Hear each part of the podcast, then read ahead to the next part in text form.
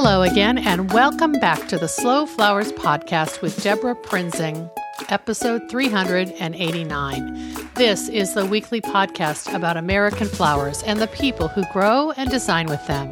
It's all about making a conscious choice, and I invite you to join the conversation and the creative community as we discuss the vital topics of saving our domestic flower farms and supporting a floral industry that relies on a safe, seasonal, and local supply of flowers and foliage. This podcast is brought to you by slowflowers.com, the free nationwide online directory to florists, shops, and studios who design with American grown flowers, and to the farms that grow those blooms. It's the conscious choice for buying and sending flowers.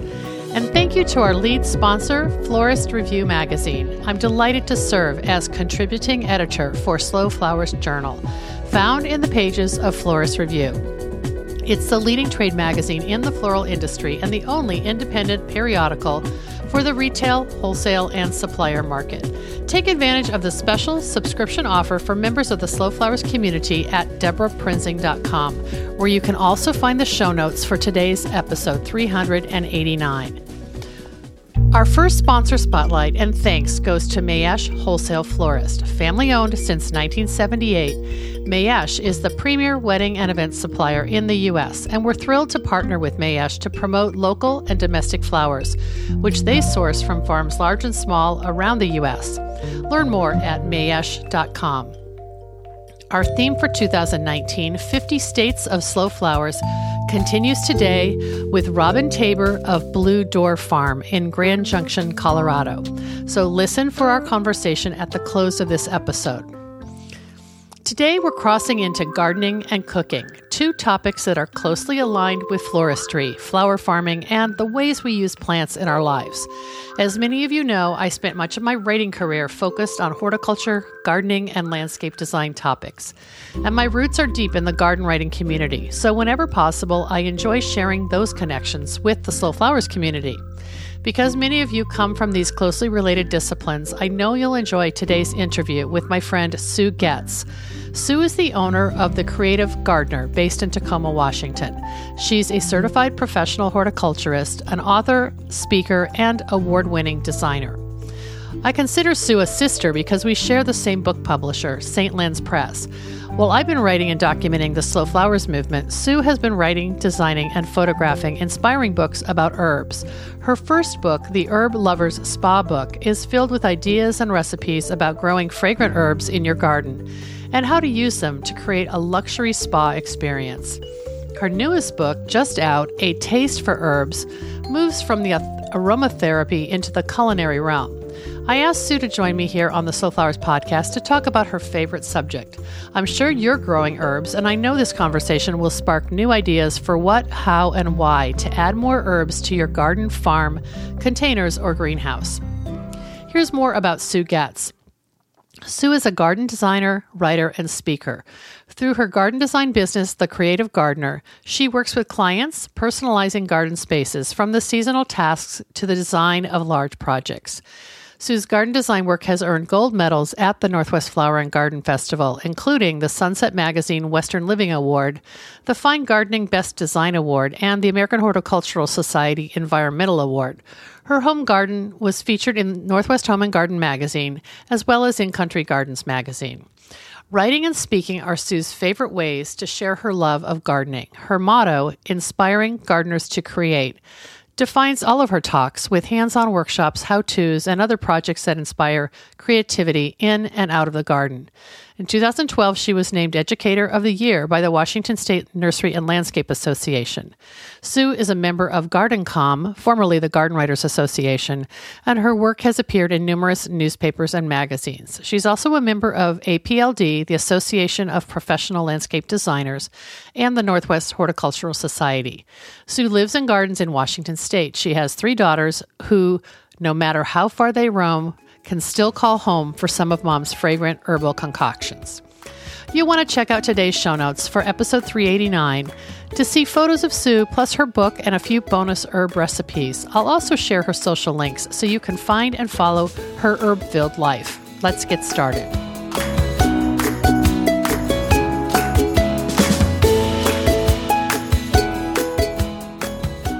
Welcome back to the Slow Flowers podcast with Debra Prinzing, and I am so excited today to introduce my friend Sue Goetz. Hi, Sue. Hi. Great to have you uh, with me. We were going to meet in person, but we only live, I don't know, 20 miles away from each other. But we're in the middle of Snowmageddon here in, in Seattle, right? yes, we, we're a little buried under, but you know, the, the view out the window window is good, just not driving. well, um, I'm so glad that the timing is perfect to have you on as a guest, Sue, because you have a brand new book out called A Taste for Herbs. And Sue and I have a lot of a lot of connections going back more than a decade. And uh, one is that we have the same publisher, St. Lynn's Press. This is your second book with St. Lynn's Press. And your first book, uh, The Herb Lover's Spa Book, which is wonderful, is available still in print. It's only been out for a couple years, right? Yeah, yeah, 2015. So a few years. So that's that's just another um, part of using herbs. That was more skincare and health focused, and now the new one is a little more food and flavor focused. I love it. I I, I particularly loved it when I received a copy of um, the Herb Lovers Spa book and saw a picture of my former garden in Southern California in the opening pages yeah.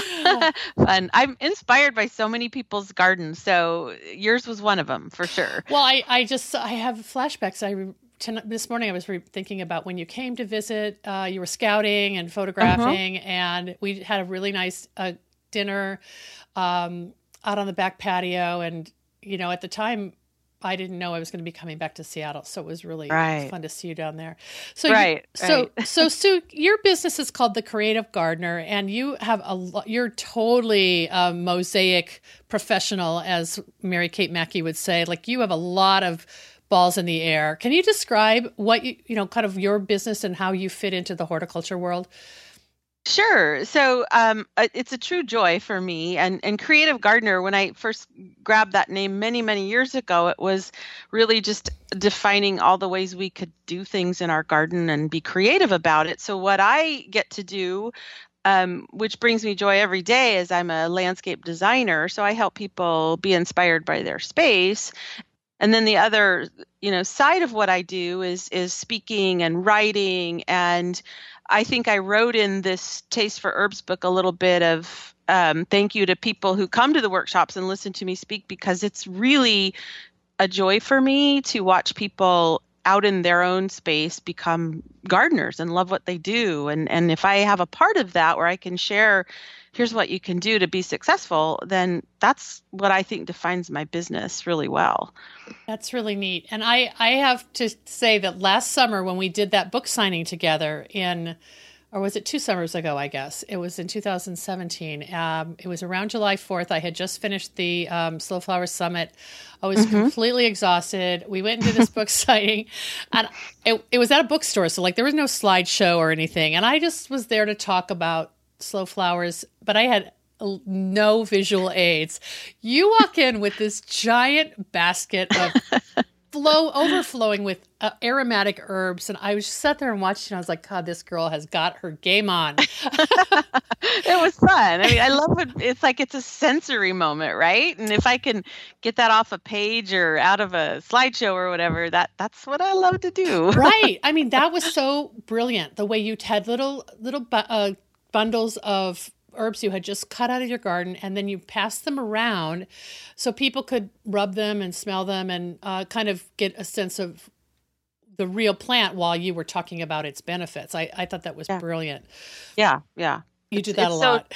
It's yeah, it's it's so multi-dimensional for me because I it's like when I'm like, "Oh, you should smell this rosemary." And then people are like, you know, they get a little bit of blank moment until I pass it around like, "Oh, yeah, that's that's, you know, what it smells like." So so that's why I always try to try to bring what I can cut out of my garden so we can have a little show and smell time. Show and smell. I know, seriously. well, as some of these herbs that um, are your favorites kind of were, you know, took up a lot of of space in the herb lovers spa book, but because of their kind of uh, aromatherapy qualities or their skincare qualities, but then they're also showing up in a taste for herbs because they're you can use them in culinary uh, projects. So how? Mm-hmm. I mean, is that those are the two main categories where people are drawn to herbs for like health and body care, and then then eating and eating yeah and you know i actually um, have another talk that's that's pretty popular and it really is um, all about kind of the diversity of herbs so you know touching on the skincare aromatherapy and now a taste for herbs which is really how herb flavors mm. come into your world mm-hmm. but then also you know i love to look at um, what herbs do in a landscape the pollinator collection that they do. Mm-hmm. there's some and you know just on your side of the world there's some pretty cool cut flowers that come out of some herbs too. So you know there's i think i mean it's like maybe there's another book in I here somewhere say, herb, that's right er, the herb cutting garden. I would yeah. love to see you do that. Oh my gosh wow. the herb lovers cutting garden. Yeah i'm, I'm going to write that down right yeah, now. I'll write your forward. Exactly. Well um, sue talk about a taste for herbs um, this is probably a culmination of of years of uh, research just just in your own life of how you cook with herbs and um, use herbs for blends and oils and all kinds of um, uh, applications, not just you know using dried herbs, but more on right. the fresh herb side, right? Oh yeah, absolutely. And this this book really was um, a com- a combination of of what I've been doing for years. Some of them were recipes kind of rolling around in my head that I actually had to kind of measure out again and put on paper instead of what I throw in my palm of my hand mm-hmm. into something to, to flavor it up. So I, I actually put these finally into recipe form into a book and then of course added some new ones that were were ones I was experimenting with and and so to kind of gather them all into one book has just been a real treat and it is using them in many forms from dried to right mm. out in the garden, you know, out in the garden, back in the kitchen pretty quick. That's so interesting because you're almost doing this from like a sixth sense of how much to snip and and um, tear apart and put on in a salad. But for a book, you actually have to give people more guidance than that, like, like yeah. quantities. yeah, yeah, because I I tend to not follow recipes well. I just kind of I'm gonna throw this in. Oh, this will be good in here, and and I I had to come to this this wonderful realization that if I'm gonna have a book about that, I can't just tell people to throw it in the palm of their hand or pinch that. Right. It doesn't work that way. right. So you've organized this um, with some really great sections. One is growing herbs, and so you highlight your 20 favorites for every size garden, including indoors, which I think is really. Um, really thoughtful because of the way people are living these days. Not everybody has a garden. Uh, what are some of the tips that you're offering people for bringing their herbs indoors? So indoors and container gardening with herbs is mm.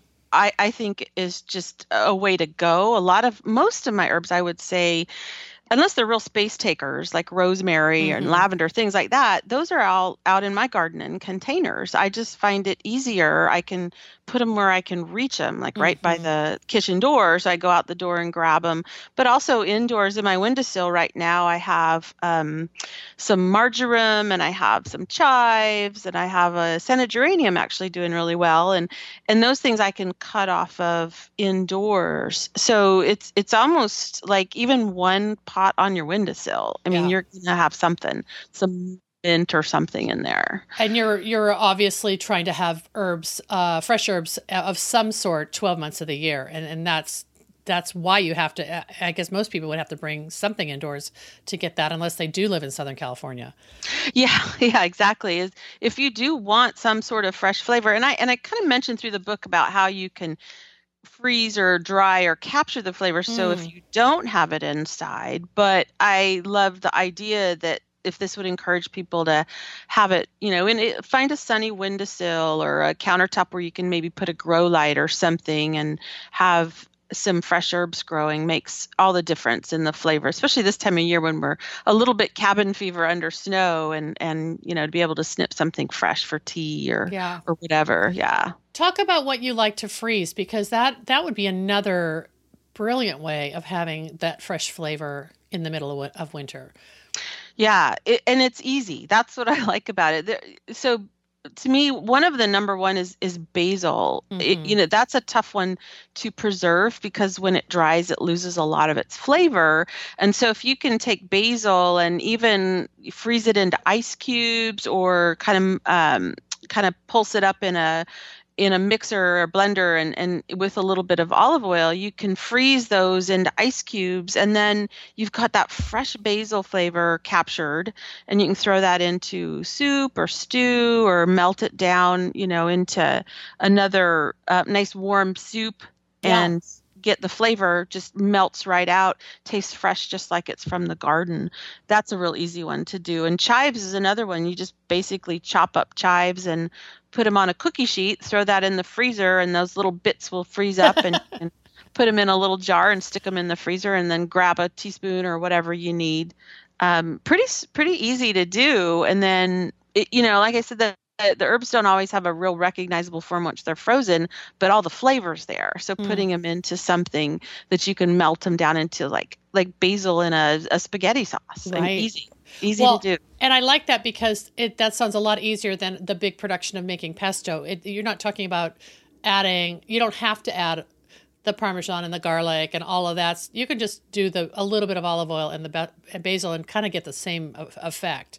Yeah, exactly. You're just making a little bit of a paste form mm-hmm. of it is really what you're doing. And that is actually one of the recipes in the book, an herb paste. You just make a kind of a little mush form and then just fill up um, an ice cube tray, each little section with a bit of that paste, and then let them freeze up. You can store them in a Ziploc freezer bag and just grab and go. And so you have all that flavor kind of basically embedded in there and mm. ready for you when you need it. Mm. So after you're kind of favorite 20 uh, kind of must have herbs. Uh, you added a chapter with just a few unusual or tender herbs. Are these kind of like n- new flavors that people are just starting to discover? Um, I think a little bit, but also more than anything, that chapter was driven because those are things that if you live in a climate where maybe you're subject to frost or cold weather, they're not going to usually survive very well.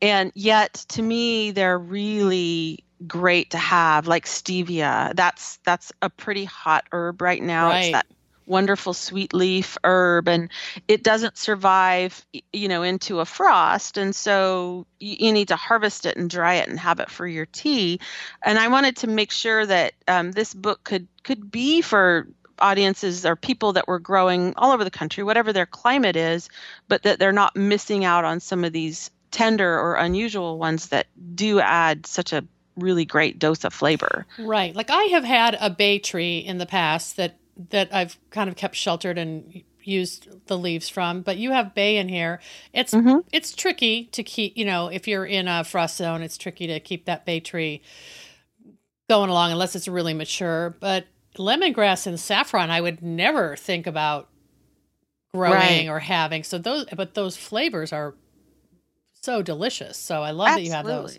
yeah super valuable in the flavor mode of of using. And so if there's any chance that you could try to grow it or understand what it takes to grow it it's it's worth it. It's worth the experiment. You know lemongrass is not going to make it through a, a frost but boy you can harvest it through the summer right. when it's really up and at it and then even dry some and have it for for now whenever you want to add it to something so, do you keep? Do you have a greenhouse for keeping things in the winter, or have you in the past? Like, what's your recommendation for that?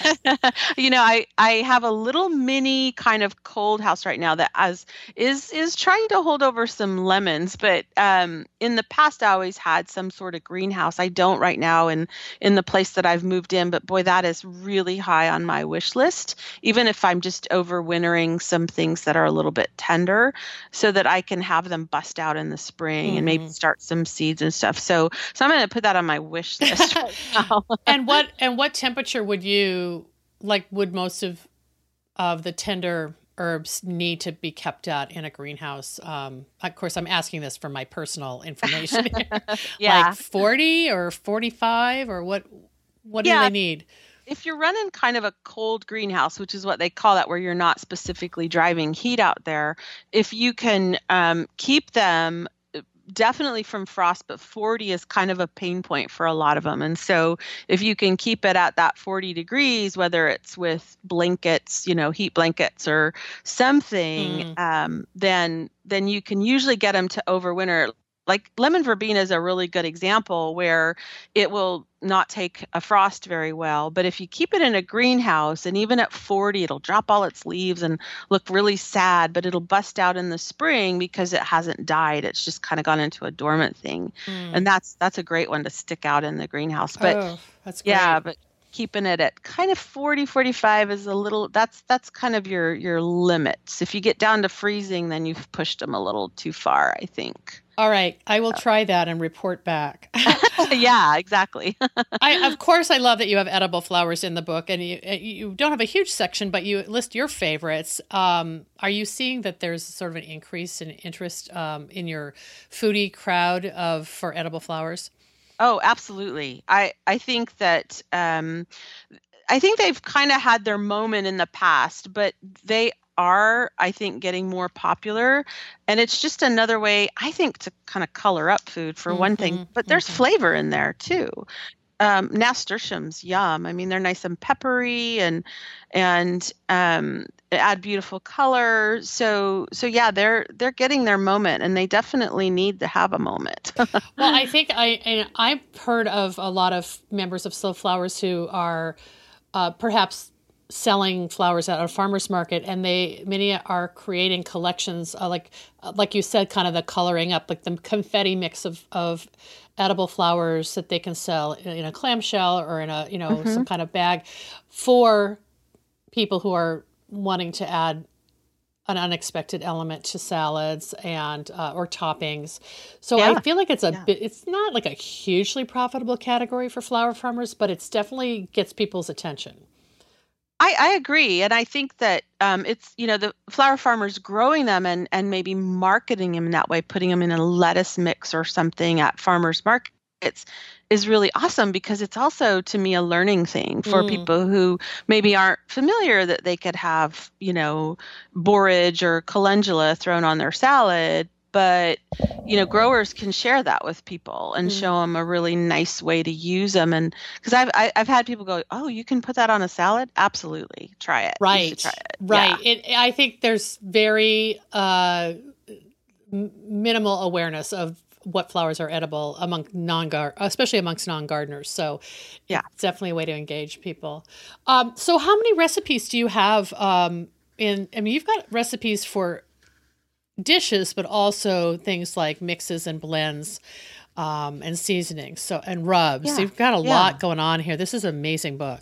Oh, thank you. Yeah, you know, my my main focus in building the recipes, which was interesting when I was first starting the book, I told um, my publisher and the editors that I was working with is oh there's probably going to be about 50 recipes. And then i just got writing and crazy and over the period of months writing and it ended up being over a hundred. And they were thrilled because that's a nice number to say there's over a hundred recipes and there are. And the, yay! the, yay i know that's kind of you know the book got a little bigger but it was great. And the main focus of these recipes through here is to create flavors for main dishes. So there's very few main dishes. Oh, I see. I wanted, yeah, I wanted it to really be that you're making things that you can enhance what you cook with already. And, and so, like if you want to season a, a steak or a vinegar to make a salad dressing, um, you can have that base ingredient like a, a salt blend or something that you mm. could add to your food that you want to season and enhance. So that's oh. really what this is about is is really flavor from the garden that you can flavor up your recipes with. That's kind of makes this book timeless because uh, people can adapt whatever they're cooking. Uh, just as you said, with this enhancement, I love the way you you've put that together. It's it actually makes it more useful than a cookbook.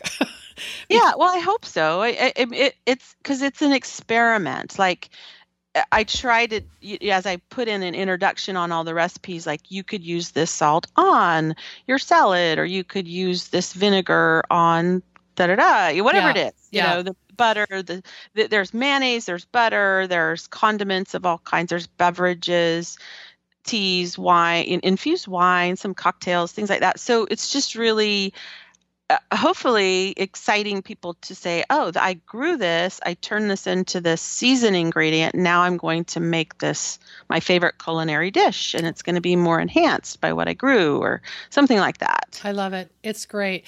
And I think also cooking and gardening are, do have this intersection that you've tapped into here, and that maybe some of your audiences even people who come hear you next week at the Northwest Flower and Garden Show, actually starting today, mm-hmm. uh, well, when this airs on February 20th, um, they may not be gardeners, but if they get in, I don't know, enticed by this idea of having all these flavors and they want to be inspired in the kitchen, maybe you're just subversively getting them interested in gardening. Well, you know, I'd like that to be a bit of a gateway, right? Yeah. just, um, you know, especially when if it's a matter of finding a seasoning that, and I'm going to pick on basil again because yeah. that's when people know to plant basil by seed is pretty easy. So if it's it's like, well, I could grow a basil plant, right? Right. Then uh, and then I could make this this thing I saw Sue show me in in the seminar or something, mm-hmm. um, or uh, something for tea. Like everybody can grow mint, right? Yeah. It's pretty hard to get rid of it. So yeah, anybody can grow it. yeah, it's it's pretty easy to I mean, even a gardener that doesn't think they're much of a gardener, I think could could grab onto you, you know, I always say just one herb plant in your windowsill or out in a pot in the garden is going to get you you're hooked you're going to you're going to go from there i think well translating that to this other hat you wear which is landscape design. Mm-hmm. Uh, I know you do full scale residential gardens that that may I may have just a few herb plants because you're doing all kinds of things like trees and shrubs and borders and beds. But how how has it been to uh, weave a little bit of herbal design into a larger full scale garden? Uh, I think it's been really fun because it's another opportunity for for me to introduce uh, herbs into a landscape and there's there's kind of a few that I really like to use like rosemary and lavender and some of these really nice drought tolerant for mm-hmm. one thing plants but also in in the landscape design realm I have a lot of clients right now either asking for you know a way for their landscape to give them something back, like mm. edibles, but also pollinators, mm, and that mm-hmm. that's pretty huge right now. And then, you know, I, a lot of people say I want something to smell good. Well, that's kind of the herb world right there. Right. right. Well, yeah. and you mentioned the ones you mentioned with the lavender and the rosemary, especially they're woodier and they have a little bit more of a permanence than maybe a herbaceous perni- uh, herb that comes and goes by season. Exactly, exactly. I use a lot of lavender, rosemary, sage, mm-hmm. some of mm-hmm. the common garden sage, things like that for just exactly the reason you mentioned. They're they're woody and they have a little more substance to them that they add to a landscape rather than kind of have just a moment and disappear. Well, we we alluded to the Northwest Flower and Garden Festival, which starts February 20th and goes for mm-hmm. five days in downtown mm-hmm. Seattle. Uh, North, uh, it's at the Washington State Convention Center, and I'll be sure to put links to Sue's presentations in our show notes today. What are you going to be um, teaching in your workshops uh, at the at the Flower Festival? Well, I think they're they're fun. So the the the one that I'm presenting on the 20th um, is it's on the DIY stage, so it's that hands-on stage yep. that you have at, and you know where you can really. And this is my real show and smell moment, and it is based on this book. Oh, cool! So I'm gonna pass around um, rosemary, smoke salt, and and you know butters and vinegars and things for people to smell and kind of get their their a real kind of hit on flavor. Mm-hmm. So that's really what that one's about. And then on the 21st, I'm actually doing um, as part of a trio of speakers, we're all talking about herbs in one of the 101, the Garden 101 series. And mine is on container gardening with herbs, which is, I think, huge. Yeah. And so a bunch of my favorite herbs that you can grow in containers. And then I also have a little bit of a recipe that goes or a recipe handout that goes with that talk where if you grow this in a container here's what you can make out of it so i have a Brilliant. yeah. yeah. And then when when we were I was asking you about your involvement in the show garden. I know you are a past gold medal designer uh, at past flower and garden shows, uh, multiple uh, awards that you've won. Uh, this is a kind of a unique um, garden because it, it's sponsored basically by the flower show itself, right? Yeah, yeah. So the one that I, I'm working through this year is is really a nice design element of herbs, of course, which is you know yeah. got to be, of course. Uh, but it is a sponsored garden with the show, so it's a wonderful aspect where um, we're able to share and work with um, some people in this that have also things they want to share mm. with hmm. the audience as well. So, so kind of like a de- demonstration garden throughout the five days. It is, yeah, yeah, it is, which is great. Right, yeah. because apparently I'm going to do something on Thursday the 21st on um, cutting gardens, so I'll probably see you there. yeah, of course. but you just mentioned you just mentioned that you're going to design an herb, herb spiral. So, oh my gosh, I can only imagine how beautiful that will be. Is that um, like do is it, do people see those sorts of things and then want you to design them for their gardens, or what is it exactly?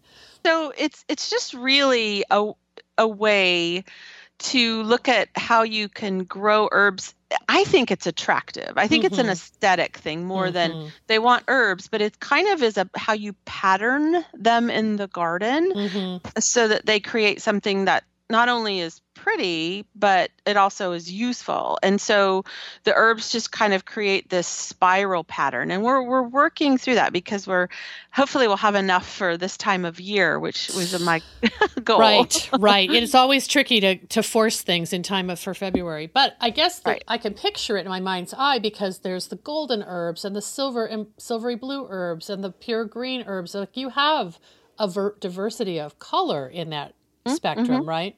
Absolutely. The, the color diversity and the leaf texture diversity as well. I mean, the larger leaves as compared to small, like thyme mm-hmm. and things like that. So so it's it's really how they're placed next to each other to just create this pattern and and and it forms a spiral to the center of it. So it's it's it's going to be interesting. I they're they're popular and and you see them if if you know if you were to look up herb spiral on the internet, you'd see a lot of photos, especially in the permaculture world. Got it. They're really popular because um, of the, but Med- I think the Mediterranean. Yeah, drought it, tolerant. yeah yeah, and also being able to grow a large amount of plants in a smaller space. That's Got really it. what it's about as well. But I think that it's just not you just don't see them very often and so th- i thought this would be a fun way to share at the show oh absolutely i think there'll be a lot of instagram uh, hashtag herb spirals showing up i'd be good with that that's good a little bit more of that yeah so how much uh, of your um, your workshop teaching uh, does involve um, recipes and tips from the spa book because I feel like there, that's that popularity has only increased since your book came out.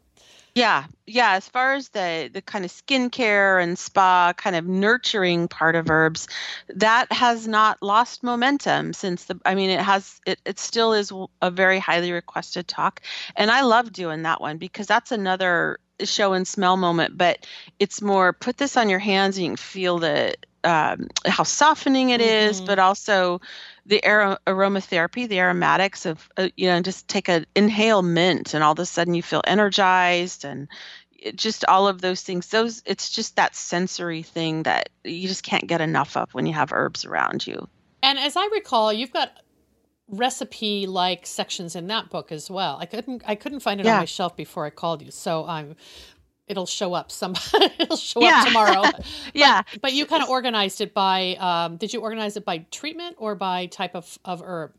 It's it's really more so it, it's laid out very very similar to taste for herbs where there's a section on growing. So i talk about individual herbs and that one has 19 herbs that i talk about. And then also there's recipes and there's like 48 recipes in there and they're basically grouped by more like a theme, like facials or, or um, a foot scrub or you know things like that so so that you can just kind of go what's my what's my thing i want to nurture right now you right. just find that chapter well and sue when you uh, are at the flower show you're and you'll be doing book signings after your presentations you'll have both books there probably so people can check that out uh, if they come to the flower show yeah absolutely. Awesome. Yeah. And um, of course, uh, they can find you at your website. And uh, you do have more than one website now, or is it all under Creative Gardener?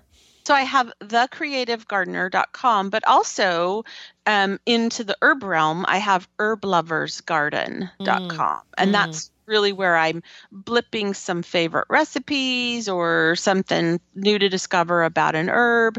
That that kind of tends to fall into that uh, that website. And so that's and that's where you can find the book as well. It's more yeah it's more specific to herbs and your the creative gardener has your lectures and your consulting and your design work. Um, yes. yeah. And yeah. what was this thing you've been doing on instagram? I absolutely love it where you will take an, an classic or a vintage gardening book you'll pluck a favorite quote out of it and put it on a post-it note that is legible and po- I love that. Oh, what, oh, thank you. Are you still doing that? I am. I, I'd love to do it more often, but it's just kind of some, a whim. I have a, a huge garden library that takes up most of my living room, and I I love it. And these books are like they're my companions. We'll call them that. And and I I you thought, mean well, as opposed to your obsession? exactly, exactly. I don't want you know I don't want to talk about the obsession, but it is that. Uh, and um, I thought it would be fun, especially some of the older books that maybe you just don't see all the time. Uh, you know, there's there's a lot of parts of these books over the years, many years, that I've maybe underlined something or I found little sticky notes that I had put in there, and so a few years ago, I, I, I thought, well, I'm just going to write this quote and stick it on Instagram. So now I have the hashtag sticky book quote. And, and that basically is something I find in these books. And sometimes it's, it's a little obscure, like, really? Are we doing this in our gardens? And sometimes it's just inspiration and um, it's really caught on and it's been fun and i've actually had people say they've gone out and bought the book because of that and that's exactly why I want to do it. It's like, well, there's a lot of stuff you can delve into, and and maybe if this is a little tease. So it's just been something fun, and I actually oh, love doing it. I love it too. So uh, I was just looking at the hashtag now. You've got over eighty. Uh, mm-hmm. of these already posted under that hashtag at Creative Gardener on mm-hmm. Instagram. Yeah. And here's one that I just happened to open. It's uh, the Sunflower Houses book by Sharon Lovejoy, who we yeah, both know it. and love. Absolutely. And you wrote, you wrote on your post-it note, "My summer home is the fairest of all, with a morning glory roof and sunflower walls." So it's just like they're like little sentiments, almost like meditations, and I love that you're doing that.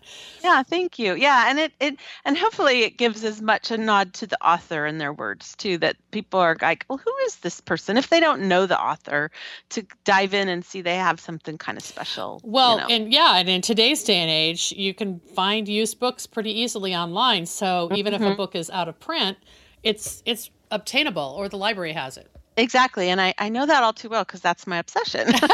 oh, I love it. I'm glad I I'm glad I thought to ask you about that because I've, yeah, I've admired yeah. that so much, and I know I've hit the heart like you know the love but i don't know if i've ever told you personally how, how clever oh, i thought that is thank you yeah well sue before we wrap up i i'm going to shift to the cutting garden uh, topic because um, obviously uh, you alluded to the fact that herbs are great elements uh, for cut people wanting to do floral arranging and and cut herbs for for their vases. Um, I have seen a, a, number of unique herbs being uh, favored by flower farmers and farmer florists because they add so much to the bouquet.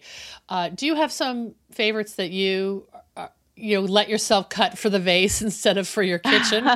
yeah. Um, yeah, there are a few. I actually really like to use uh, rosemary because mm-hmm. that's a quick easy one but even when you get down into there's a beautiful oregano called hopley's purple mm. which and lavender of course cut flower into there and some of the yarrows i mean there's some things that are, are classified as herbs but they're really great cut flowers. That's true. That's um, true.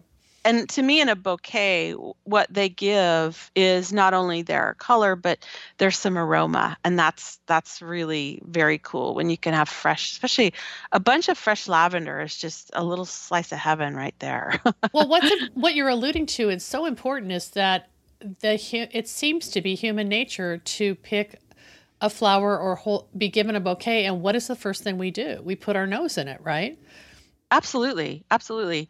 And and so when you could have a flower, because a lot of we know this as as you know when we're growing cut flowers is is a lot of times it's for the color and mm-hmm. the beauty and there's maybe just a little bit of scent lacking but if you've got something in there with aroma like sweet peas and things like that there's just that's just what makes the bouquet and most flower farmers know that they they know that sensory moment when that someone walks up to their their stand at the farm you know at the at the market and go ah oh, their eyes just oh because of the fragrance. It's our yeah it's our expectation and we're so often disappointed. So the herb yeah. the herbal ingredient can be like the secret ingredient to yeah. um, add some fabulous fragrance when maybe the flowers uh, don't have much scent. So exactly, yeah, yeah, that's cool. Great. Well, I mm-hmm. um I should send you the list of of herbs that um the folks at Johnny Seeds have recommended for the cut flower grower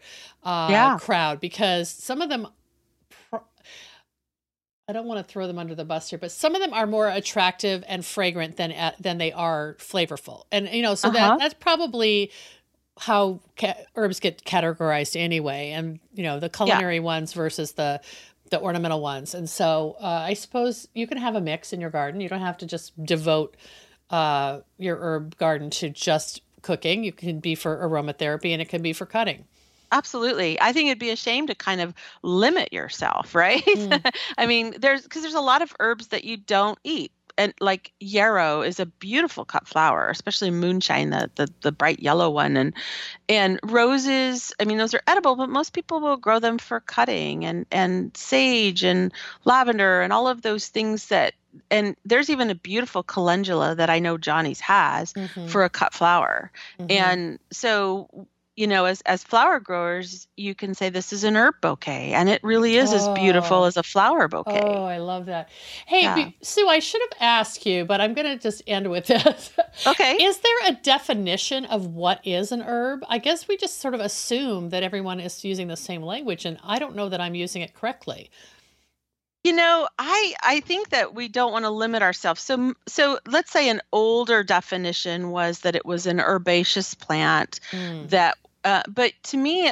I think a more apt definition is a plant that we grow for its usefulness. Mm. That uh, that maybe in history at one time it may have been used for medicine or food or or or healing or something so it's classified as an herb but in our world as we use them so if you're using it in cooking if you're using it in flower bouquets if you're using it for skin care, then if it's if it's healthful and useful, it's it's an herb.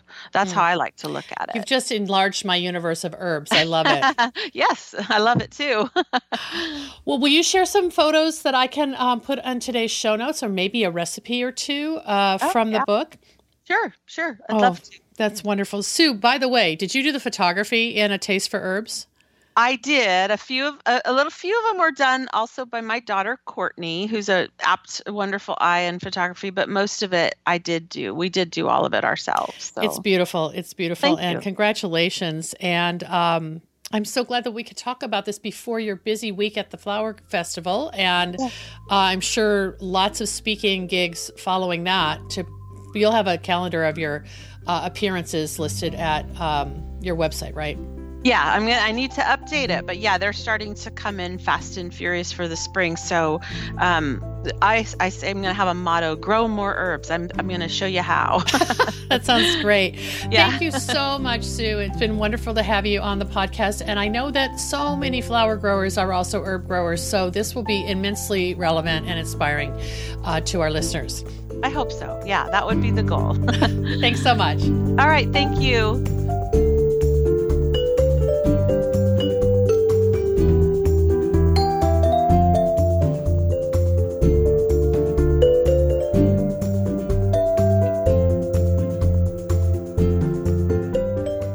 Thanks so much for joining my conversation with Sue Goetz of A Taste for Herbs. You can find all of Sue's herb related content and details about her two books, her lectures, and lots of recipes at her new website, herbloversgarden.com.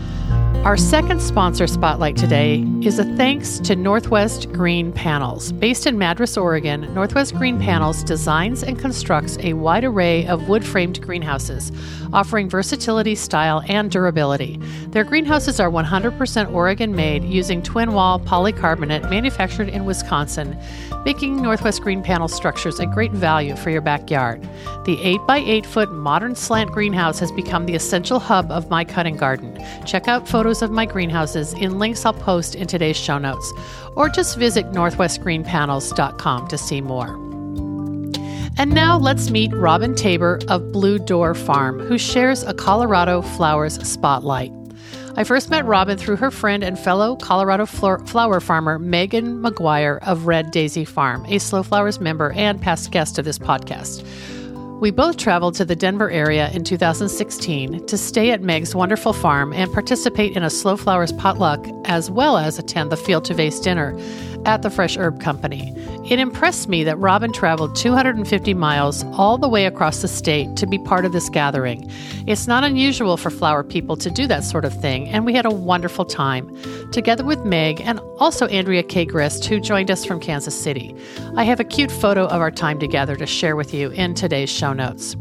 Robin is deaf and she communicates by lip reading. In our conversation, you'll hear her speak with a mild accent. Her husband, Mark Tabor, assisted us during the Skype interview. The full transcript of our conversation can be found in today's show notes at debraprinzing.com, where you will also see photos and find links to Blue Door Farm and all of Robin's upcoming creative projects. So let's get started. Welcome back to the Slow Flowers podcast with Debra Prinzing. And I'm so happy today to welcome my guest, Robin Tabor of Blue Door Farm. Hi, Robin. Hi, Debra. I am so glad we're going to talk about Colorado and flower farming in Colorado. Clearly, you can't represent the whole state, it's a big state. But can you tell us where you're located and a little about your flowers? Lincoln, concurring somebody father farmer in the United States. I never seen. I appreciate your time thinking. You're a farm is. The largest city in Western Colorado, about 30 miles from the Utah. We are a small farm with five acres, a pasture, a very small flower field, and a house And we have a vacation rental on the farm. Um, we're, we're different because we're between Moab, Utah, western Utah, and the Grand Mesa. So right between desert and tundra. So it's a very different stretch of climate. We're surrounded by peaches and apples, um, and it's just hot and dry. Can you talk about your style of floral arranging and your your specialty as a farmer florist? Um, my specialty is freestyle floraling, growing and gathering a mix of flowers and branches. Um, I look for unusual colors, shapes, and textures. I really like to mix dry and fresh flowers, um, but in different ways that you don't see in the grocery store. Right. I make my arrangement at home in the kitchen. And then my husband delivered them. You can order new ones through the website or by email. And are you mainly selling in Grand Junction to local customers? Yes. Okay. Local customers and then somewhere in, in Dington. But I'm available year round. That's amazing. What are your primary crops that you grow? Um, I know you're, you're, you're, I don't even know what zone you're in, but it's a unique growing condition, right? It's a unique area. So it's not like the Pacific Northwest when you could grow anything. it's really hot and dry and limited. Mm-hmm.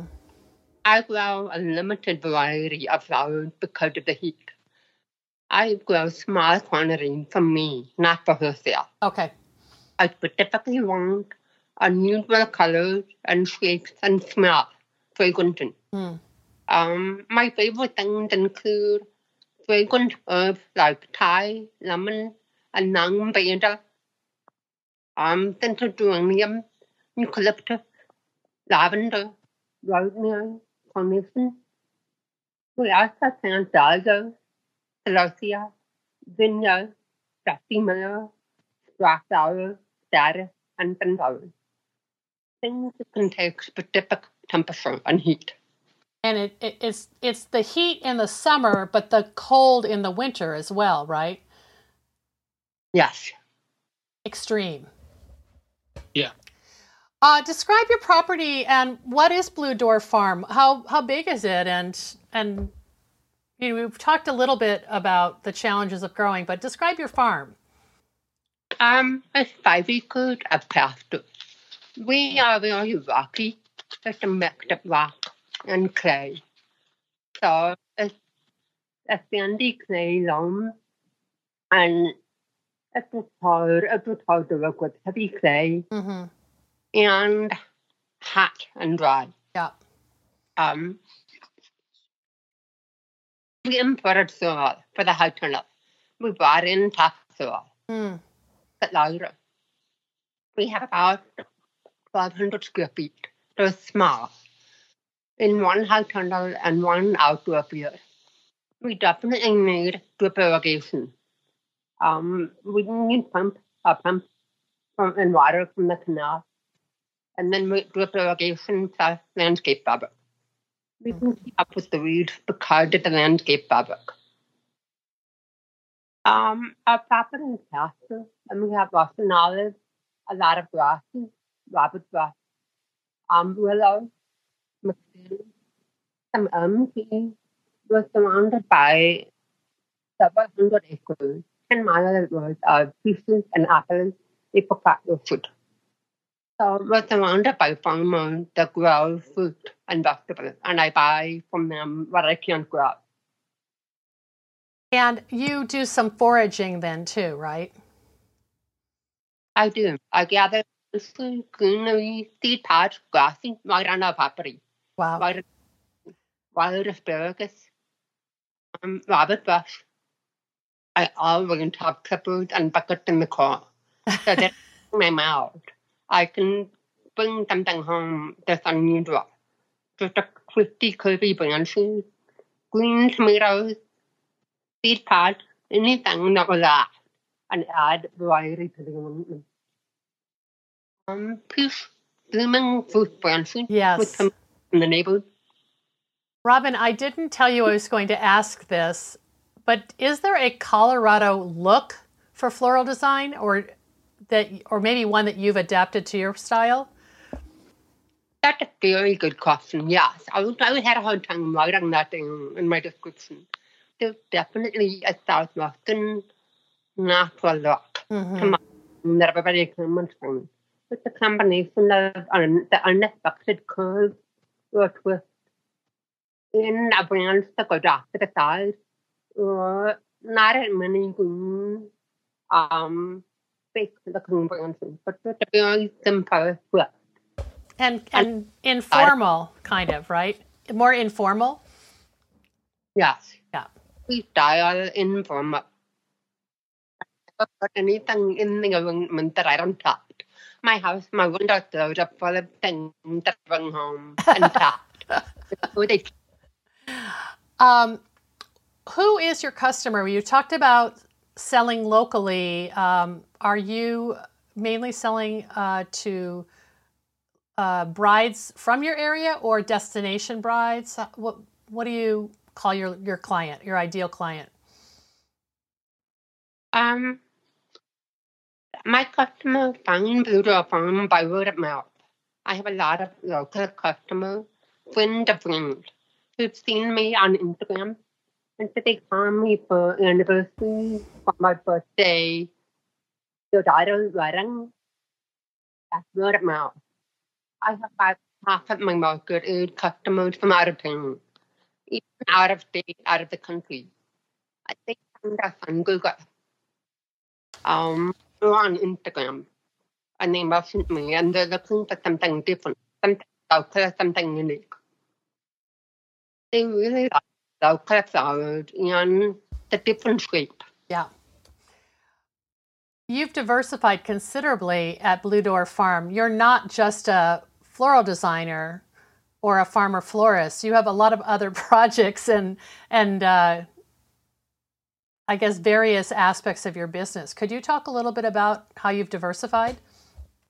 Um, definitely. We have the combination of my home studio with flowers at home.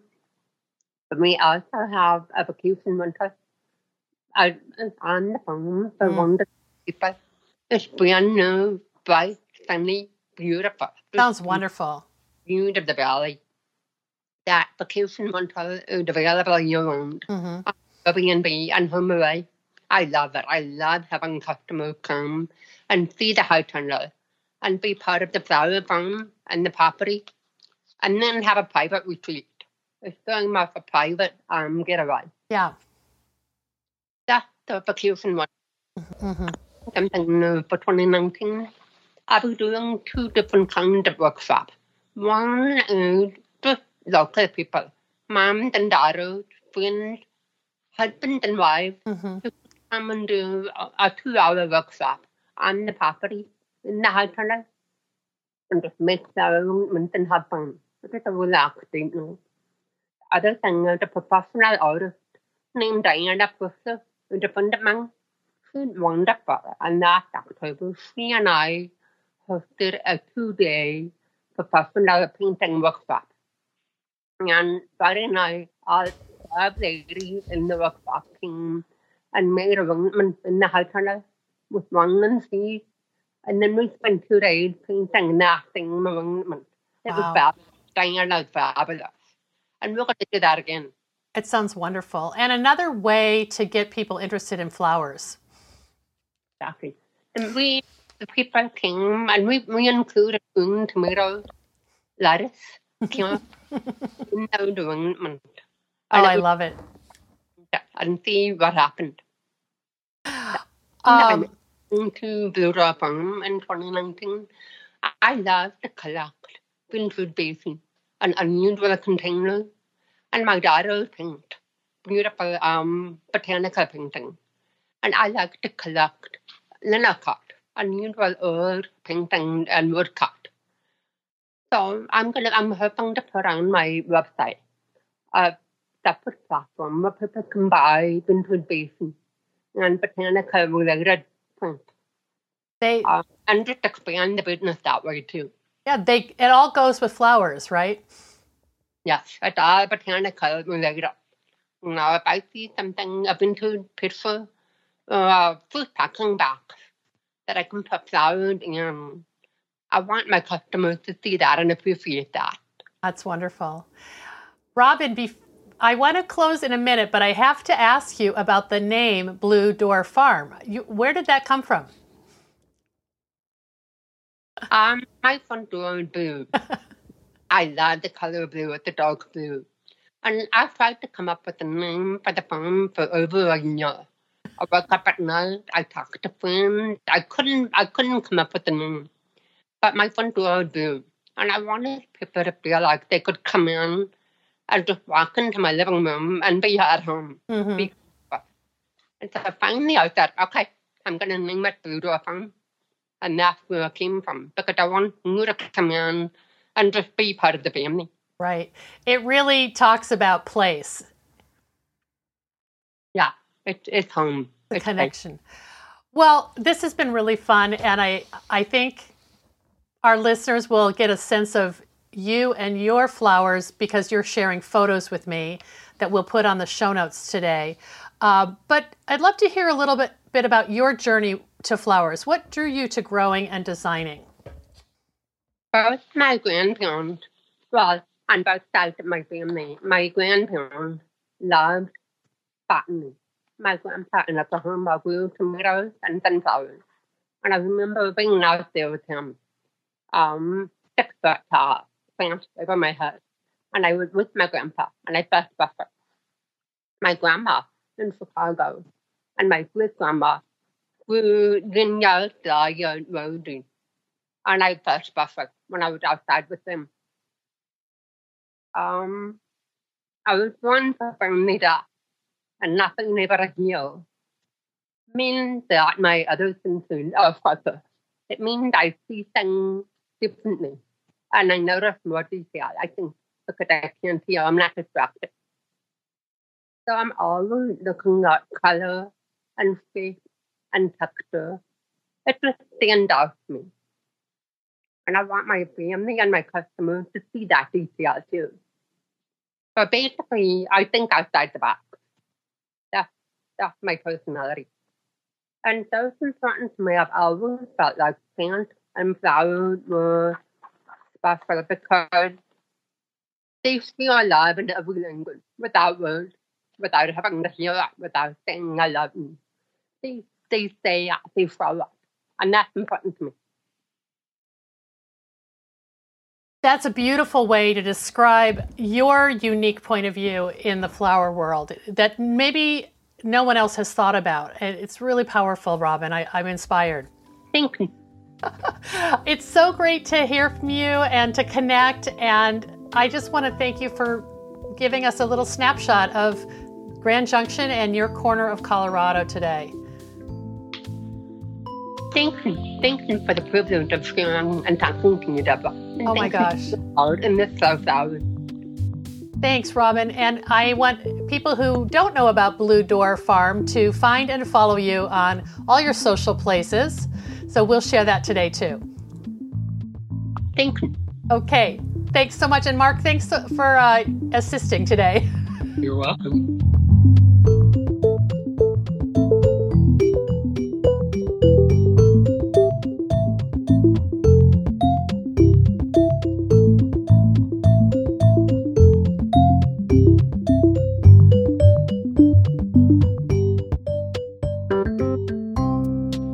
Thanks so much for joining me on this journey today, seeking new and inspiring voices, people with passion, heart, commitment, and expertise to share with you. I hope today's episode gave you at least one inspiring insight or tip to apply to your floral enterprise. What you gain will be multiplied as you pay it forward and help someone else. Well, this was a week of highlights, including lots of great press attention for slow flowers during the lead up to Valentine's Day. I'll share all of those links in our March newsletter, so if you're not a subscriber, you may wish to sign up at debraprinzing.com. Truly, we have a vital and vibrant community of flower farmers and floral designers who together define the slow flowers movement.